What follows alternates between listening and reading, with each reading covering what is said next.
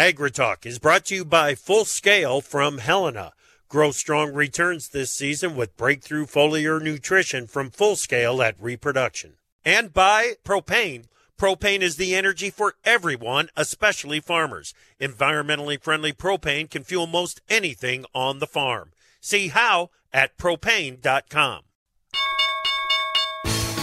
The chance for some rain in Argentina chased buyers out of the soy complex. We'll talk about what that might mean for the longer term price trends in soybeans. And wheat futures went in different directions today. Will be interesting to see how long that lasts. And hogs, man, nobody is willing to step in and catch this falling machete. Live from Machete Thursday via Farm Journal broadcast, this is AgriTalk. This afternoon, it's a conversation with Arlan Suderman of StoneX, and right after the news, Oliver Sloup from Blue Line Futures. I'm handsome newsman Davis Michaelsen. Now the host of AgriTalk, Chip Flory. You know, I just realized how violent AgriTalk is today. Machete is much scarier than, say, I don't know, a hatchet, for example. Yeah, yeah. Like a But hatchet you can- pull you you Yeah. pulled up you pulled the pin on it. Uh, how, how did you describe it? An incendiary advi- uh, device? In, incendiary advice. Yes, I think that's advice. that's what you get right it. here on There's the slip. I love it. incendiary Love it. device. Yes, pulled the pin this morning. Right, and now we've got machetes flying around. Are you still going? I think you. Yeah. I think you needed. You needed a hot cocoa or something. well, Huh? not until Maybe? after the lane is clean. Get your jammies on and curl up in front of I something on the TV. Uh, no, I, I I think maybe I'm trying to work up an attitude of tackling the lane. We had like seven inches of snow here. Yeah. Yeah, it, and now that the wind is starting to blow, it looks Mhm. like it's snowing again, like Ooh. hard. Now Yeah. with the wind. Well, I thought it was a was a, a heavy snow, lots of Yeah. water in it. You know, oh, it's going to be hard to shovel that.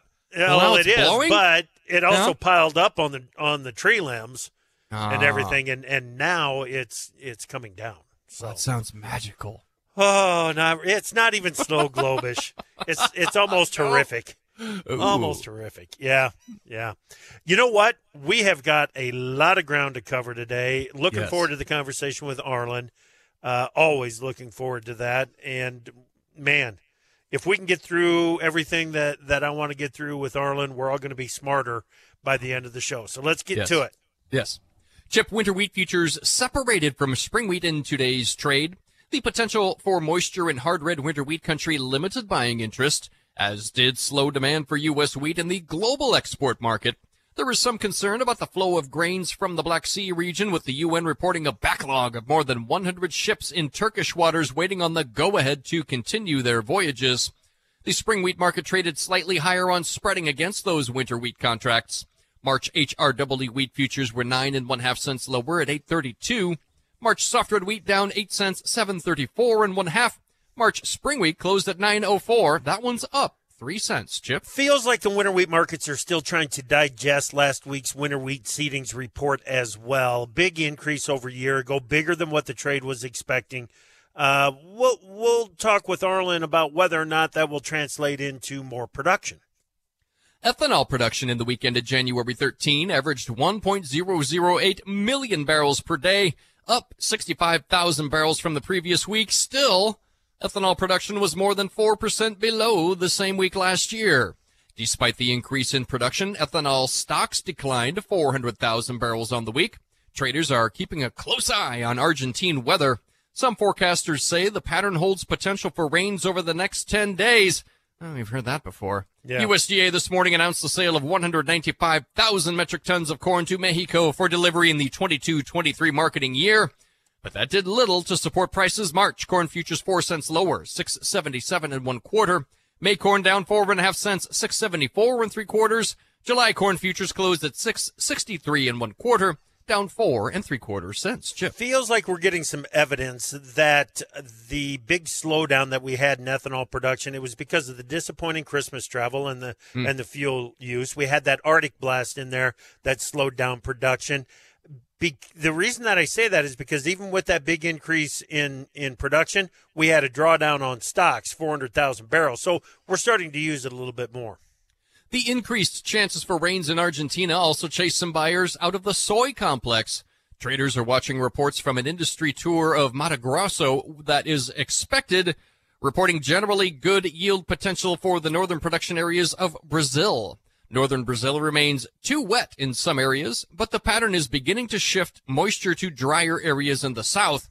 March bean futures posted a high range open and a low range close after spiking support at yesterday's low.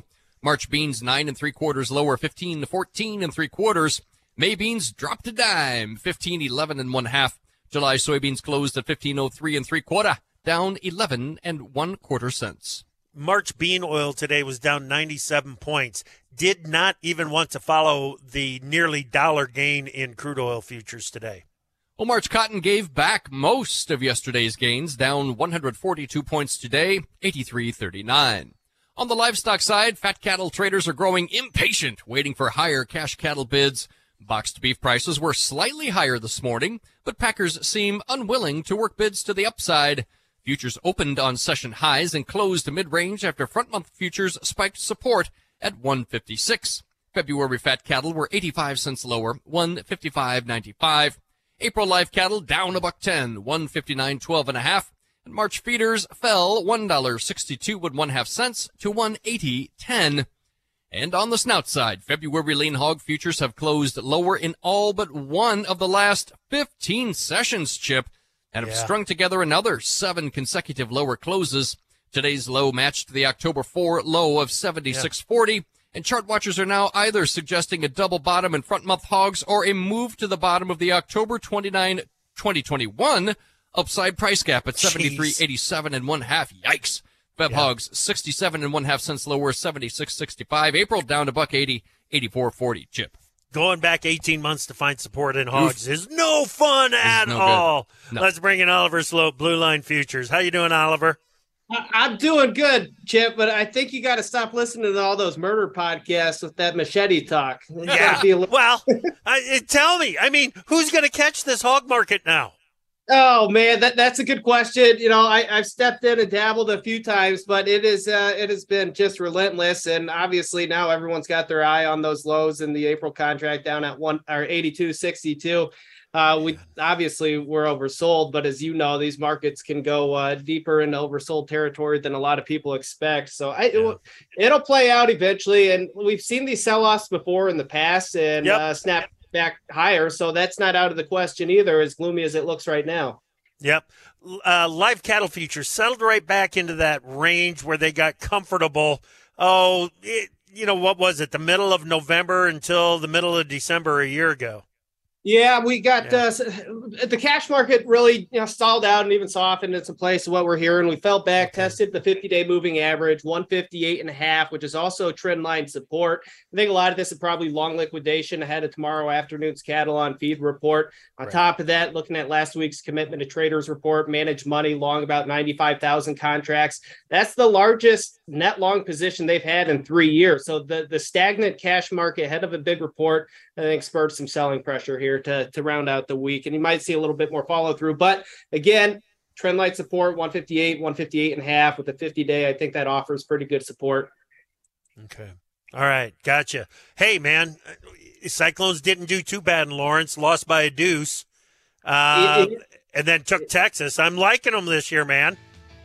Not not too bad. I, I think Nebraska ball's out of the question, so I might have to pick a pick a new bandwagon to, to jump on. But before you guys cut out, uh, new crop weekly options for corn and soybeans start next week. That's a big one. I'm excited for that. New crop weekly options begin next week. All right. I think I know somebody that we can get on and talk about that. All right, Oliver? All right. Sounds good. All right, buddy. We'll talk to you later. We got Oliver. We got Arlan up next. to produce higher yields and greater value at harvest, timing is everything. Full Scale from Helena helps soybeans reach their full potential with breakthrough foliar nutrition and reproduction. Full Scale delivers beneficial plant extracts and micronutrients with the added efficiency of ENC formulation technology. It gives your soybeans every opportunity to grow strong returns this season. Contact your local ag retailer or Helena representative to learn more about Full Scale. Always read and follow label instructions and check registration status before use. From powering irrigation engines to warming buildings, propane has always been a part of American farm life. Now, you can be a part of propane's future and save money at the same time. The Propane Farm Incentive Program is a research initiative that provides farmers up to $5,000 towards the purchase of new propane powered equipment. In exchange, participants share performance data to make tomorrow's ag operations more cost effective, more efficient, and more environmentally friendly with propane. Getting started is simple. Visit propane.com slash farm incentive to see if you're eligible. Our name says it all. AgriTalk what more do you need to know?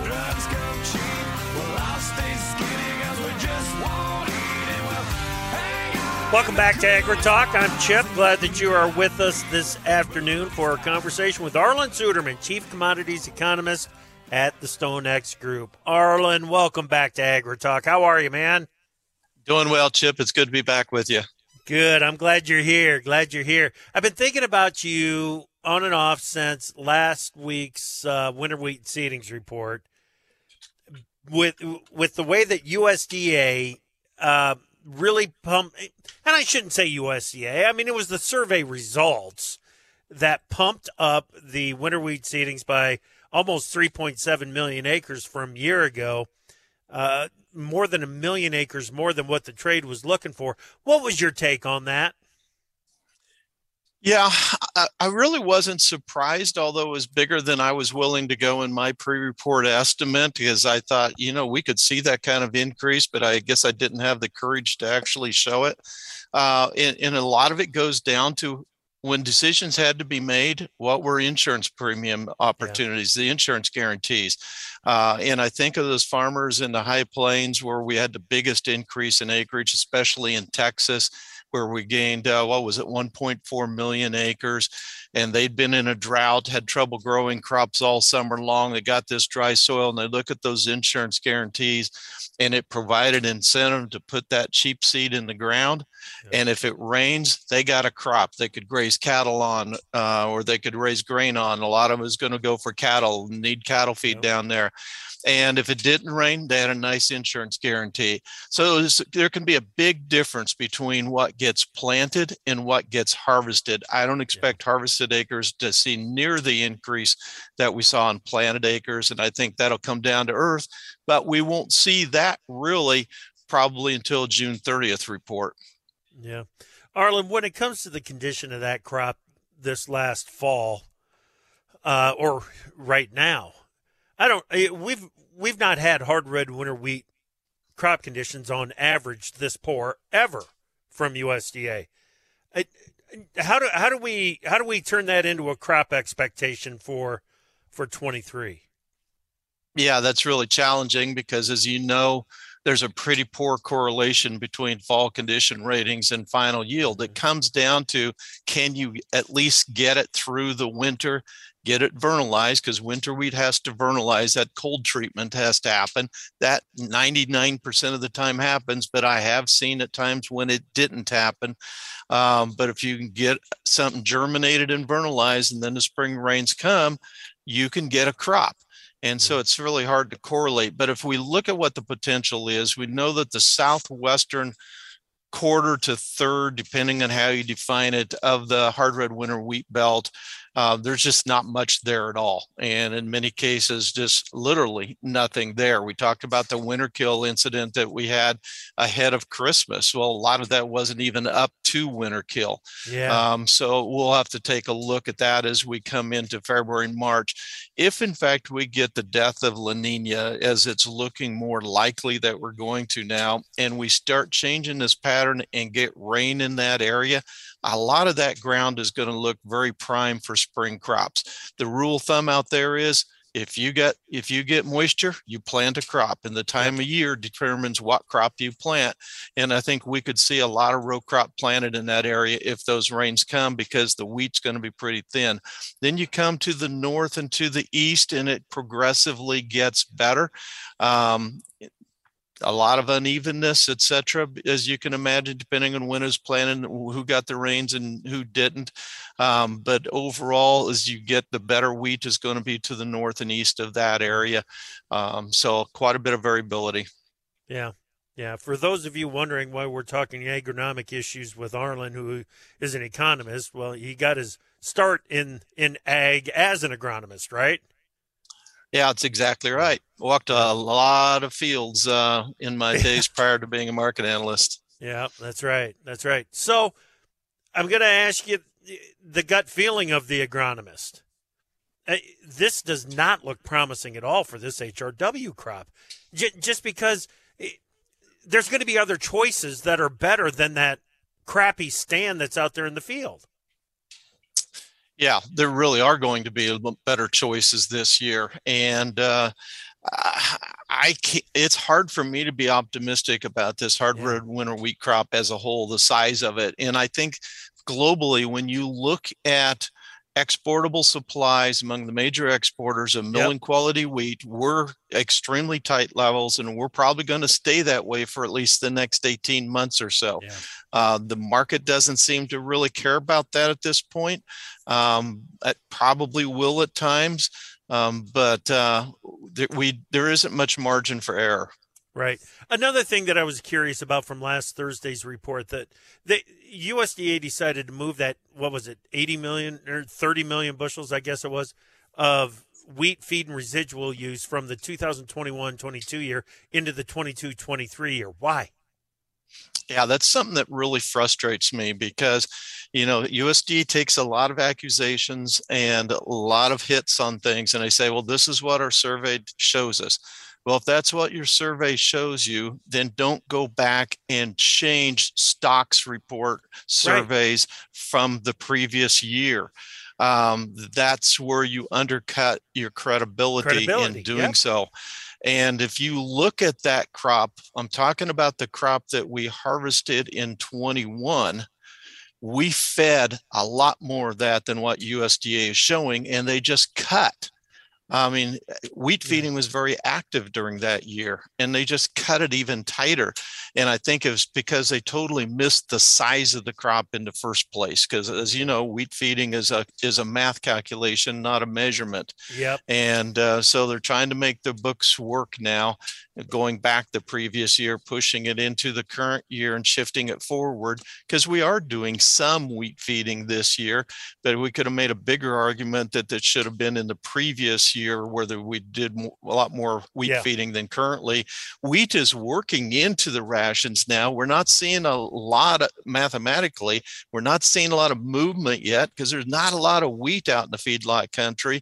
Um, and they want to make sure if they're going to switch a ration that they can do it for the life that pen is going to be eating and not be switching rations on a midstream. And so they'd have to get enough wheat to do that. Um, but it's getting more and more competitive. Exactly.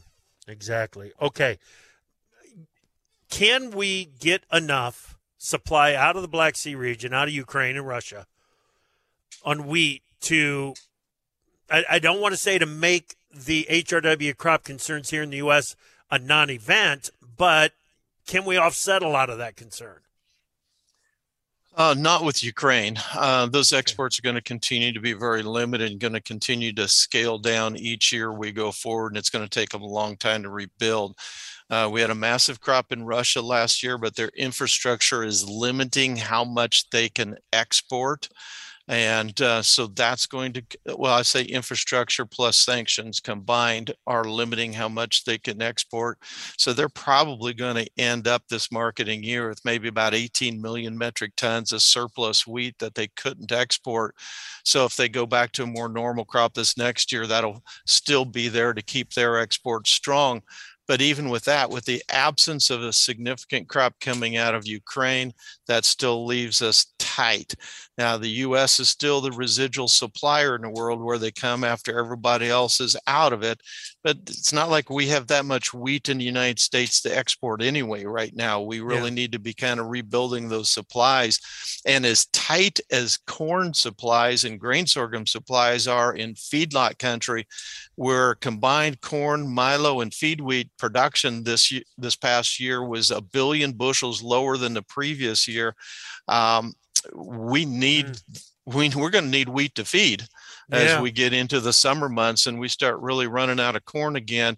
There's hundreds of trains being booked uh, to move that corn from west, from east to west into feedlot country. And as I've talked to people out there, they're worried. What if we aren't done with this labor problem with the railroads? As a lot of railroad people Yeah. are talking about, they're upset and they're going to get their bonus and retire. Wow. That could really create havoc in trying to move that corn, and then that feed wheat's going to be even more valuable. Boy, that doesn't sound like a break in the corn basis out west. No, we initially did see a break. I mean, we were as high as 240 over the the December contract Yeah. this fall um, in Garden City, and we've come down off of that. Came down almost a dollar off of it. Now we're starting to firm a little bit more again. The real concern then as we get into April and May, and then especially June and July. Yeah, and you know the another concern uh, about that is that basis is stopping the flow of corn west, and it's not getting out to the dairies and, and the poultry producers out in California. I, they need grain too.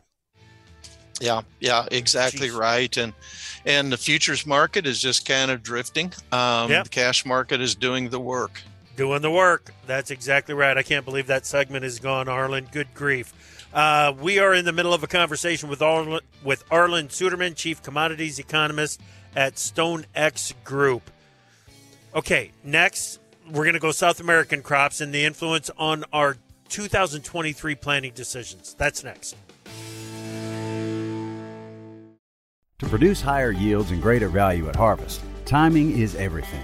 Full Scale from Helena helps soybeans reach their full potential with breakthrough foliar nutrition and reproduction. Full Scale delivers beneficial plant extracts and micronutrients with the added efficiency of ENC formulation technology. It gives your soybeans every opportunity to grow strong returns this season. Contact your local ag retailer or Helena representative to learn more about Full Scale. Always read and follow label instructions and check registration status before use.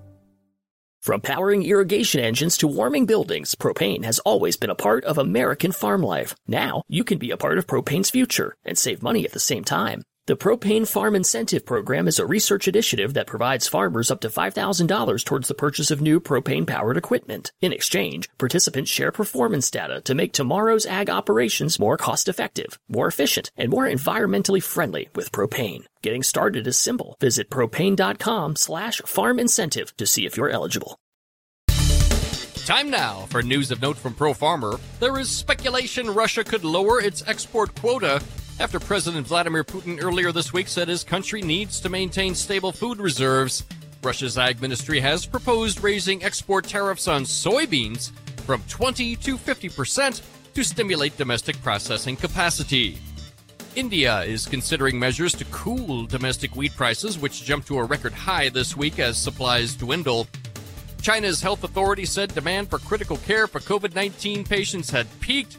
40% fewer people were in the hospital January 17 than on Jan 5. Japan logged its largest annual trade deficit in 2022.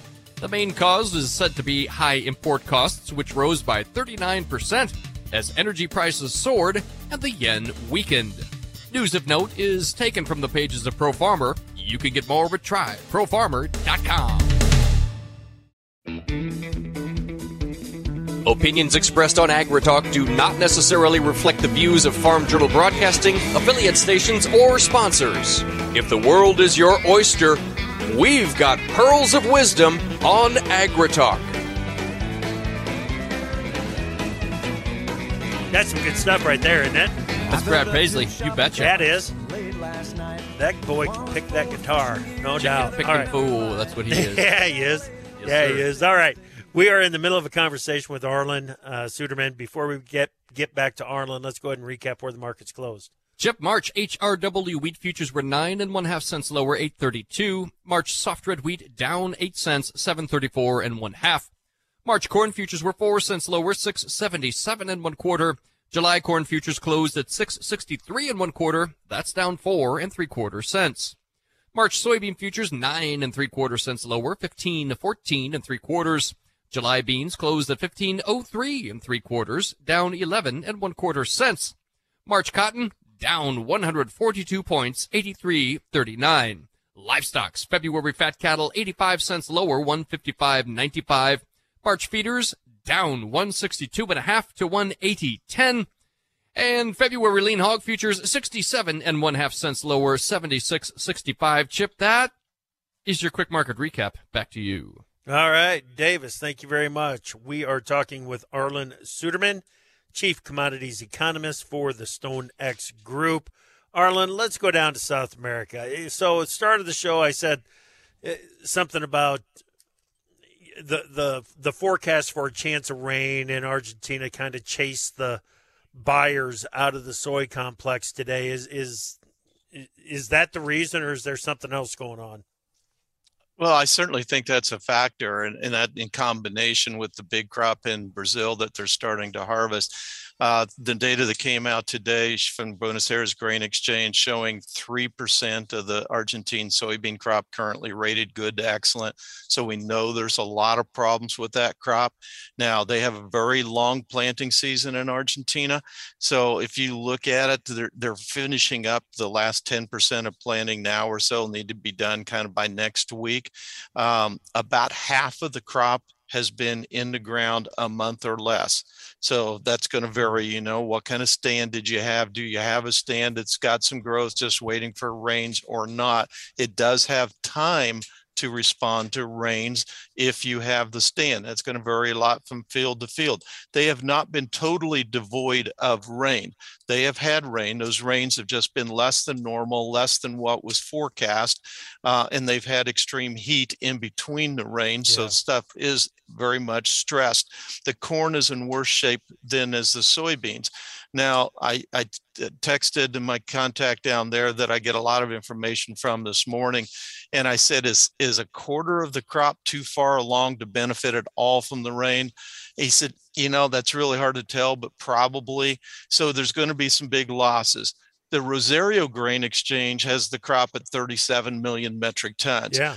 Buenos Aires Grain Exchange at 41, uh, I believe it is. USDA at 45 and a half million metric tons. I put in my world balance sheet, I put the 37 million metric tons in there. Okay. 37 mil- million metric tons. Then you look at Paraguay, Uruguay, and Brazil. Brazil at 153 million metric tons all that comes together to, for those four big producers of soybeans in South America to 202.3 million metric tons.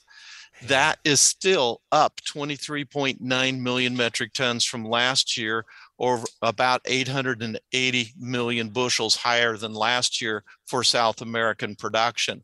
So, what we do mm. is we start moving soybeans down the Paraná River um, toward Argentina because Argentina needs to supply much of the world with um, with soy meal and with soy oil. They've already started shipping beans down that river to do so. Uh, we'll see more going from Paraguay down there as well, and you just start rearranging the deck chairs, so to speak. And a lot of factors go into it so it may not play out this way but my point is in this modeling that i did is there is a path toward a 37 million metric ton crop in argentina not impacting our balance sheet in the united states at all because of the sheer size of the brazilian crop. Right. Okay. Now davis asked the question yesterday and i think it's a i think it's a really good question and I'm now looking right now at the balance sheet. Okay, hey, Davis, I was about right that Argentina would be looking to import enough soybeans to make sure that they still crush about 45 million metric ton. Does that make sense to you, Arlan? Yeah, yeah, they certainly okay. can. Now, a lot of it's going to depend on the Paraná, Paraná River water mm-hmm. levels mm-hmm. and barges and a lot of other things like that. A lot of things can go wrong, but that is possible. Okay. So without impacting the U.S. balance sheet. What does that mean? We're sitting here at a 4.8% stocks to use ratio. Things are tight. We can lose some off of crush because of that, you know, kind of a slow, sluggish NOPA uh, start to the NOPA crush reports. We can lose a little bit of crush and still have a a six percent stocks to use ratio. That doesn't feel like a lot of pressure on bean prices to me, Arlan. Well, things are going to be tight in the balance sheet. And yeah, we saw the weather negatively impact crush last month, just like it did ethanol grind. Um, I think we'll see a bounce back in January, but I still have a lower crush number than USDA. Um, we can still finish the marketing year out tight because usually these balance sheets are built with China coming back to the United States in the last half of July and yeah. August for old crop soybeans because Brazil's shelves are empty. But with the crop that they have, I expect Brazil's yeah. supplies to last into next fall. So they won't be coming back in late in this marketing year. We won't get that bump in exports that we normally get in late July and August. And I think so we're just just be supplying domestic demand and so, therefore, the price doesn't have to necessarily do any more to ration demand. Maybe doesn't fall apart, um, but we do have that risk because Brazil farmers sell in our market, as you yeah. know. And Brazil farmers right now have sold a very small portion of this year's crop, only about 15% or so. That's much less than normal they start getting into this harvest and start dumping soybeans because they are now producing more than they have storage for. There's going to be a lot of selling going on, um, and things start to break. They'll the panic selling will also come in, and we could put a lot of pressure on this. And of course, you know what the algos would do once momentum yep. changes. So I was surprised we got above fifteen dollars sustained a move. It has done so. Don't it doesn't pay to fight the money and yep. then money is still trending higher. But I'm saying it's vulnerable, and you got to have that vulnerability in your marketing plan. All right, so let's think a little bit longer term about something that you just said. Uh, China may not come to the U.S. for those late marketing year supplies, July, early August. That's not only this year. That may be every year going forward, Arlan.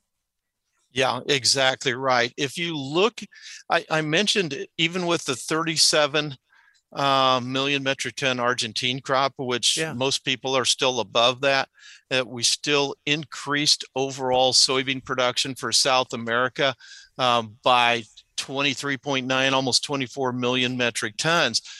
What we shipped last year to China was about 30 million metric tons. So the increase in production in South America is almost what we shipped to China from the United States alone last year, just to put some perspective on it.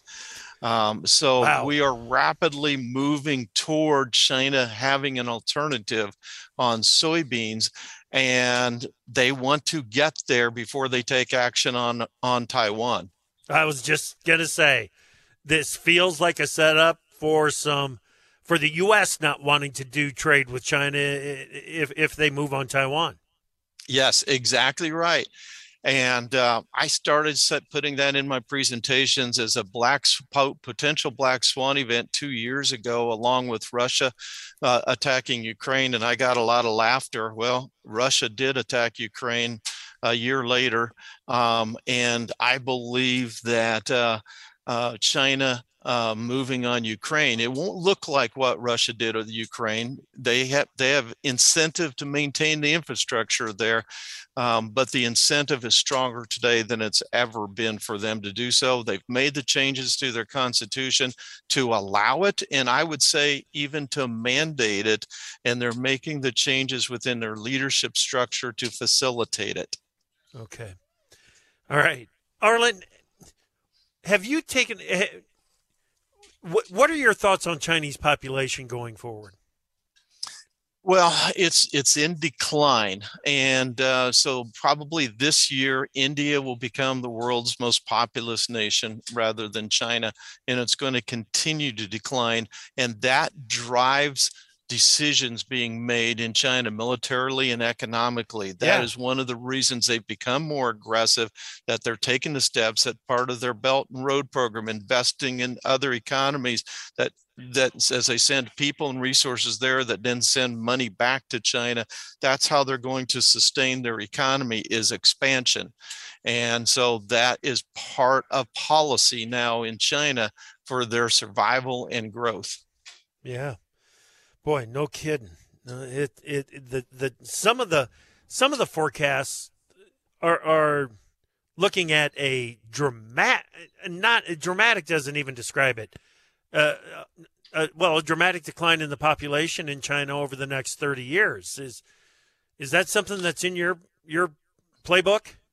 Yeah, it's definitely, and if you look at a demographic breakdown by Yeah. age, it's an inverted bell curve um, with the the elderly having the widest portion, the biggest portion, and uh, the young people who are the workforce, so to speak, having the smallest portion of that curve, trying to support the elderly, et cetera.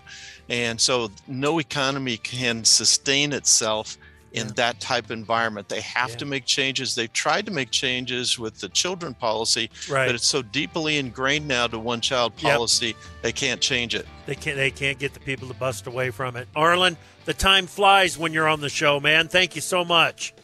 you bet love being with you chip All right, Arlan. Arlan Suderman, Chief Commodities Economist at StoneX Group. Davis and I will be right back. To produce higher yields and greater value at harvest, timing is everything. Full Scale from Helena helps soybeans reach their full potential with breakthrough foliar nutrition and reproduction. Full Scale delivers beneficial plant extracts and micronutrients with the added efficiency of ENC formulation technology. It gives your soybeans every opportunity to grow strong returns this season. Contact your local ag retailer or Helena representative to learn more about Full Scale. Always read and follow label instructions and check registration status before use. From powering irrigation engines to warming buildings, propane has always been a part of American farm life. Now, you can be a part of propane's future and save money at the same time. The Propane Farm Incentive Program is a research initiative that provides farmers up to $5,000 towards the purchase of new propane powered equipment. In exchange, participants share performance data to make tomorrow's ag operations more cost effective, more efficient, and more environmentally friendly with propane. Getting started is simple. Visit propane.com slash farm incentive to see if you're eligible. We don't make the news, we render it. AgriTalk. Welcome back to Agri Talk, everyone. That's Chip Flory on cowbell. You're gonna want that You're welcome. cowbell. You're gonna want that cowbell. Is Oh the thing. yeah, yeah. It's a mini cowbell. Our uh, guest today, uh, Arlan Suderman. I didn't get a chance to highlight this earlier, but he did say Black Swan. oh, asleep at the switch. Uh, did that jolt you out of your chair when he when he said Black Swan? Well, no, and you know, okay, there's there's a limit to the nonsense and joke hilarity. this is a heavy topic, oh yeah, you know, and then the so Taiwan invading uh, Taiwan. Jeez, China invading Taiwan. yes. Taiwan. Taiwan. Oh my God! Let's not be floating that oh, out there. Jeez, I just What are you saw the doing? future. Whose I side are you on, Flory? I Are you the currently, or have you ever been? Wow. oh. Uh, but here's the thing, because the dude backed it up by saying, "I put it in my speeches." So he's Yeah. he's standing in front of people's faces yeah. and talking about it. Yeah. Then he mentioned, "Well, I kind of said the same thing about Russia invading Yeah. Ukraine, and everybody thought, whatever." This guy's off his Yeah. rocker. Yeah, but that has it happened before. That has happened before. Okay? I mean, you go back to 14 and 2014 Yeah. and Russia was crossing the Ukrainian border. So to to me putting the Russian invasion of Ukraine in 2022 out there isn't as black swanish hmm as talking about China's invasion of Taiwan. Okay. Does that make sense? Well, yeah. And here's here's my thing with China invading Taiwan too. I don't remember who said it. I wish I would have. I have a guess, but I'm not going to say it. I might be wrong. Um, but I asked them about that one day when I uh, was fortunate enough to be hosting, and Mhm. I said, "What are the chances here?" I mean, this at that time we haven't heard much about it lately. At that time, it sounded bad. Like Yeah. you know, ships out there and they're doing military maneuvers and all Yeah. this sort of stuff. Shortly what- after Pelosi made the Yes. trip to Taiwan. Yeah. It would have would have been around that time. I said, "What are the chances? I mean, what what how what's it look like?" And whoever it was said, you got to understand, China plays the ultra, ultra long game. Ultra long game. We think of news in, you know, a couple of days, a couple of weeks, a couple of months. Mm-hmm. They're thinking generationally. Yeah. Um, I don't know Yep. how that figures into But- the current situation because Suderman did say they need it bad, and it's in their constitution now. That you know that to back it up. Right. But we were talking about the Chi- Chinese population. There are some projections out there right now that China's population could be as low as, call it 500 million by the year 2100. I saw that. Okay. Um, the, the where where are they at right now? You know, that's that's kind of a big question. Uh, it's in the 1.3 to 1.4 billion, but hey, eh, some of the projections are that the population could be under a billion by 2050, and half that 50 years later. So. Mm-hmm. Um, it's an interesting read from our good friend Chris Bennett at Farm Journal. Mhm. Uh, his the title of I haven't talked to Chris about this, and I might be a little out of line saying it on the air for the first time. But the headline is "Future Shock: U.S. Agriculture Sleeping on China's Historic Population Crash." I don't, I don't think that's that's true. I don't think U.S. agriculture is sleeping on the population issue in China or the unreliability of China as a customer of U.S. agricultural goods. Hmm. Uh, the the reason that I say that is when you look at what some of the commodity groups are doing, and some of the, the trade groups in particular, uh, USSEC, U.S. Grains Council, those that are out there building up demand, building up demand for products around the globe, uh, are when, they talk about Asia, yes, they're in China and they're maintaining relations at a minimum. But when they talk about building a market for more U.S. product, they talk about India. They talk about Vietnam. Mhm. They Mhm. talk about Cambodia. They talk about um, Bangladesh, Indonesia, the Philippines. The the growth opportunities are outside of China, and th- those that work every day to build foreign market demand for U.S. goods know that they're they're focusing outside of China. So I, I love Chris, great wordsmith, He's the best. He's the best. awesome Yep. writer. You start reading, you better pack a lunch because you're not getting up until you're done with Yep. that article type of writer. Uh, but on this one, I would argue a little bit with his headline. That's Okay. that's all I'm saying. But the but the the content great is sound. The the content is sound. Oh yeah, yeah, I believe so. Yeah. I believe so. Yes. Yep. Yep. Well, Yeah. let me ask you this then about about Suderman's comment. China wants to load up on imports before they make a move on Taiwan. Have we we we've seen a pretty decent bumper we did in 22. Yep. Um, or would you call it loading up? Well, and don't forget at, at the at the People's Congress, they also started. They they hired a new guy whose job is to build up grain reserves. Mm-hmm. So that's again in prep for, um, maybe some some shunning by the United States in particular going forward. Mm. So this is one of the reasons I'm looking forward to next week in top producer seminar as much as I am, and and my the the panel discussion that we're going to have, uh, talking about world grain flows. Steve Reed, Matt Roberts, and Kip Tom are going to be on that panel. Uh, this is all going to work into that conversation very much. That's like an And, all-star uh, squad too, Oh, dude. Yeah, yeah, it's it's going to be it's going to be a whole lot of fun to have this conversation. It's one of those where if I make too many notes for it, probably it's not going to be as good as we just kind of get up there and say, okay, let's start Just talking. go about in blank. Yeah, go go, Go in in clean. blind and see if we can figure it out and see where it takes us. Anyway, great conversations on Agri Talk today. Wow, you Yeah. guys, that was a lot of fun. Thanks so much for being here with us. Tomorrow morning, we got the free for all Wiesemeyer, Mark Recker, Michaelsen, and me right here on Agri Talk.